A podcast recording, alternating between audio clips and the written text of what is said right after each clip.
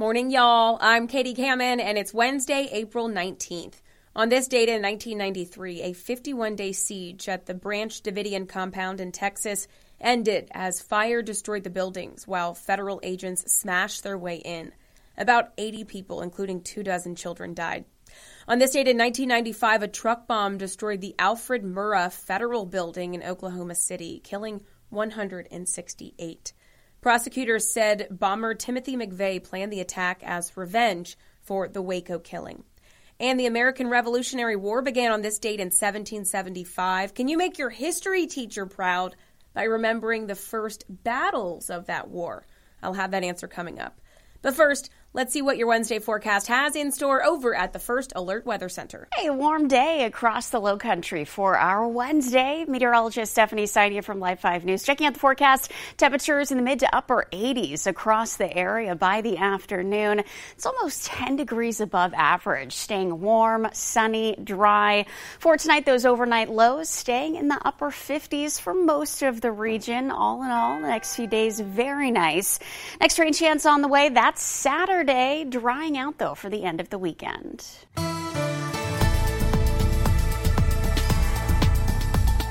You're listening to Morning Y'all, your local headlines and first alert weather forecast, powered by the Low Country's news leader, Live 5 News. Now, let's get to your morning headlines. A man is facing assault and battery charges after allegedly touching a Roper St. Francis nurse inappropriately. 30 year old Eric Cleveland is also accused of making unwanted sexual advances towards that nurse.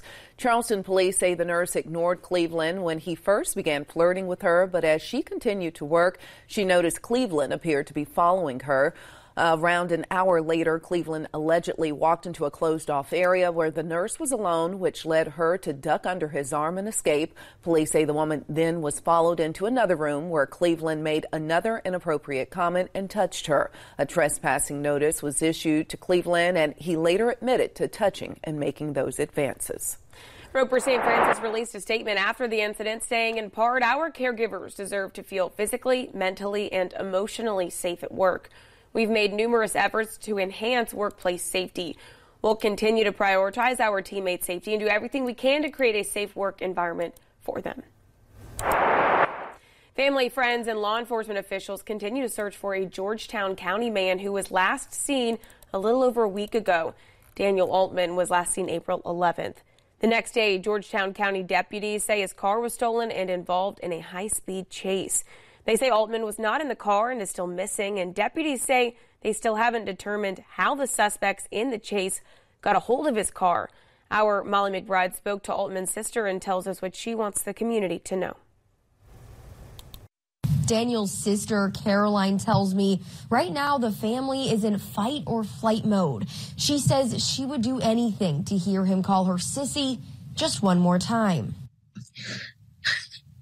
it's just heartbreaking to think that I may never hear him say that again. If you needed help with anything, Caroline says you could call Daniel and he'd be there. Now, Daniel's family and his friends want answers. Caroline says finding out Daniel's car was involved in a high speed chase was very concerning for their family because they have no connection with the suspects in the case. She says Daniel worked hard for that car, saving money from a young age. Daniel would not willingly give someone his vehicle. Daniel works at Texas Roadhouse and would get off late at night. She says the night of April 10th, he said he was headed to King Street to meet a woman, but she says she doesn't know anyone in King Street and that Daniel did not normally hang out there or have friends in that area. We know that Daniel wouldn't run away. He has a house, a job, a car, a dog he wouldn't just leave all these things behind and not say anything to us or his friends. Anyone who knows anything is asked to contact the Georgetown County Sheriff's Office at 843-546-5102. We also have that phone number under this web story at live5news.com. In the newsroom, Molly McBride, Live 5 News. We're getting new insight into another arrest that happened in the hours after the mass shooting that left five people hurt on Isle of Palms a week ago, a week and a half ago. Isle of Palms police say two people were arrested in the wake of the shooting, but no word on if either person was actually responsible for the shooting. But now, emails from Charleston police show they also arrested a 17 year old who was driving a stolen car who matched the description of one of the suspects from the shooting. According to those emails, on the night of the shooting on April 7th, Police pulled over a car in West Ashley with a bullet hole on the passenger side. The passengers were interviewed and the group said they were at IOP during the shooting. No weapons were found in the car. When police looked through the teen's phone, they saw pictures of him holding a rifle the morning of the shooting and holding the same gun about an hour before being pulled over. The emails show the teen was arrested that night and charged with possession of a stolen vehicle. An 18 year old and another juvenile who were also arrested following the shooting. They are facing weapons charges. Now, the chief of the Isle of Palms Police Department has presented recommendations to the city's Public Safety Committee on how they can better prevent and respond to crime uh, weeks after the shooting. Now, during a special called meeting, Chief Kevin Cornett, he said that he spoke to his staff and asked what would help them respond to incidents in the city better. They decided to ask council to consider recommendations, creating an ordinance that would require a permit for large group gatherings of more than 30 people, growing their drone program to get a better bird's eye view, adding a transport van, assigning an officer to an FBI task force, adding surveillance tower and cameras, and lastly, seeking EMT basic certification for their officers. A lot of what he talked about was giving us the ability to understand who was on our beach so that we can then help to keep everybody safe uh, and in a comfortable and fun environment. Cornett says this is an active and fluid investigation. They're continuing to follow up on multiple leads. Ron DeSantis is set to make a visit to the Low Country today. The Florida governor's visit is his latest stop on his nationwide book tour. DeSantis is expected to discuss topics from his book, The Courage to Be Free, Florida's blueprint for America's revival at an event in North Charleston. That event is set to begin at 10:30 this morning at the Montague Terrace at the North Charleston Coliseum. Afterwards, DeSantis and his wife will hold a discussion at the Summerville Country Club. That's scheduled for 2 p.m. It'll be hosted by the Dorchester County GOP. DeSantis is then set to travel to the upstate for an event in Spartanburg.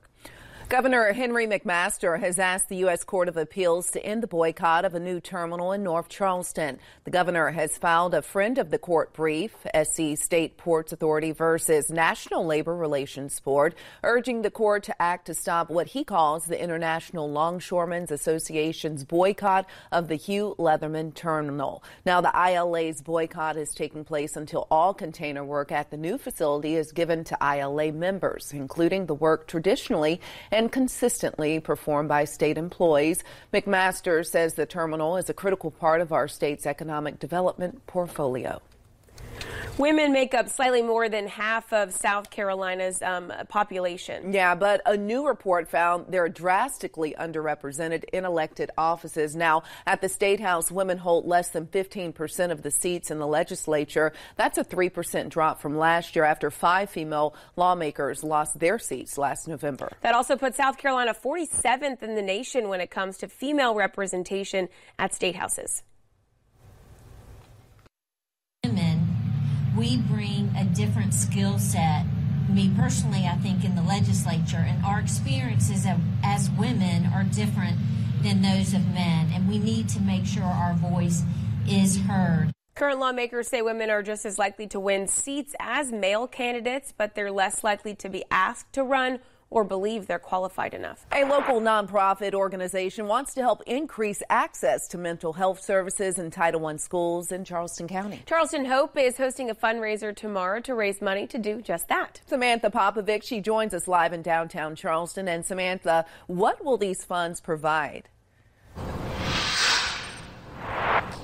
Good morning. Charleston Hope's goal is to raise $35,000 by Sunday, which would provide 350 hours of clinical therapy to elementary school students in Charleston County.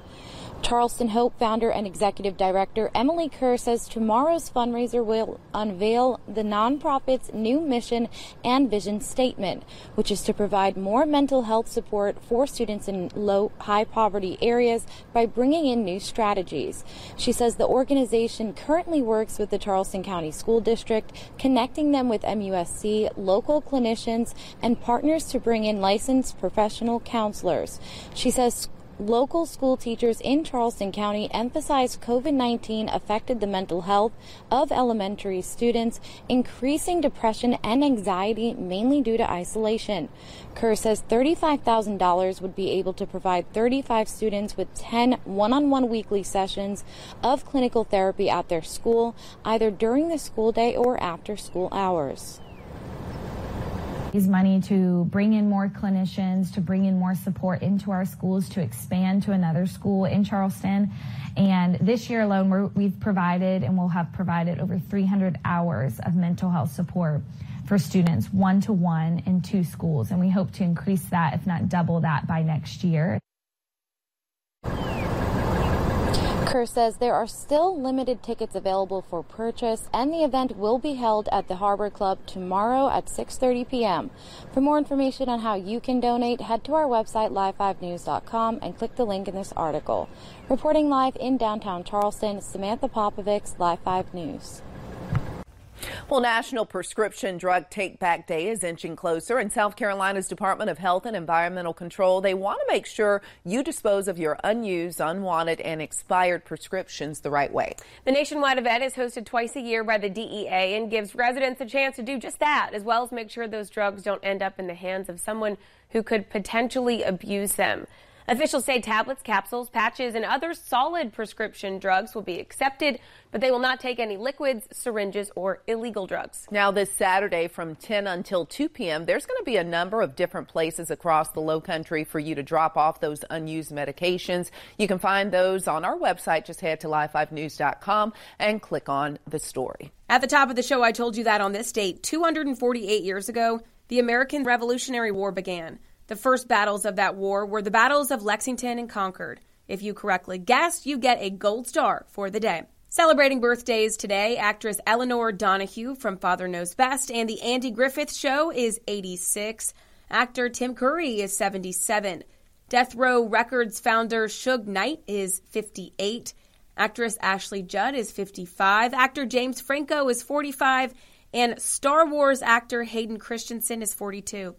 Thank you again for joining us for Morning Y'all, powered by Live 5 News. I'm Katie Kamen. I hope you have a great day. I'll talk to you tomorrow. Morning Y'all is produced every weekday morning. Be sure to subscribe wherever you get your podcasts and download the Live 5 News app for your mobile device.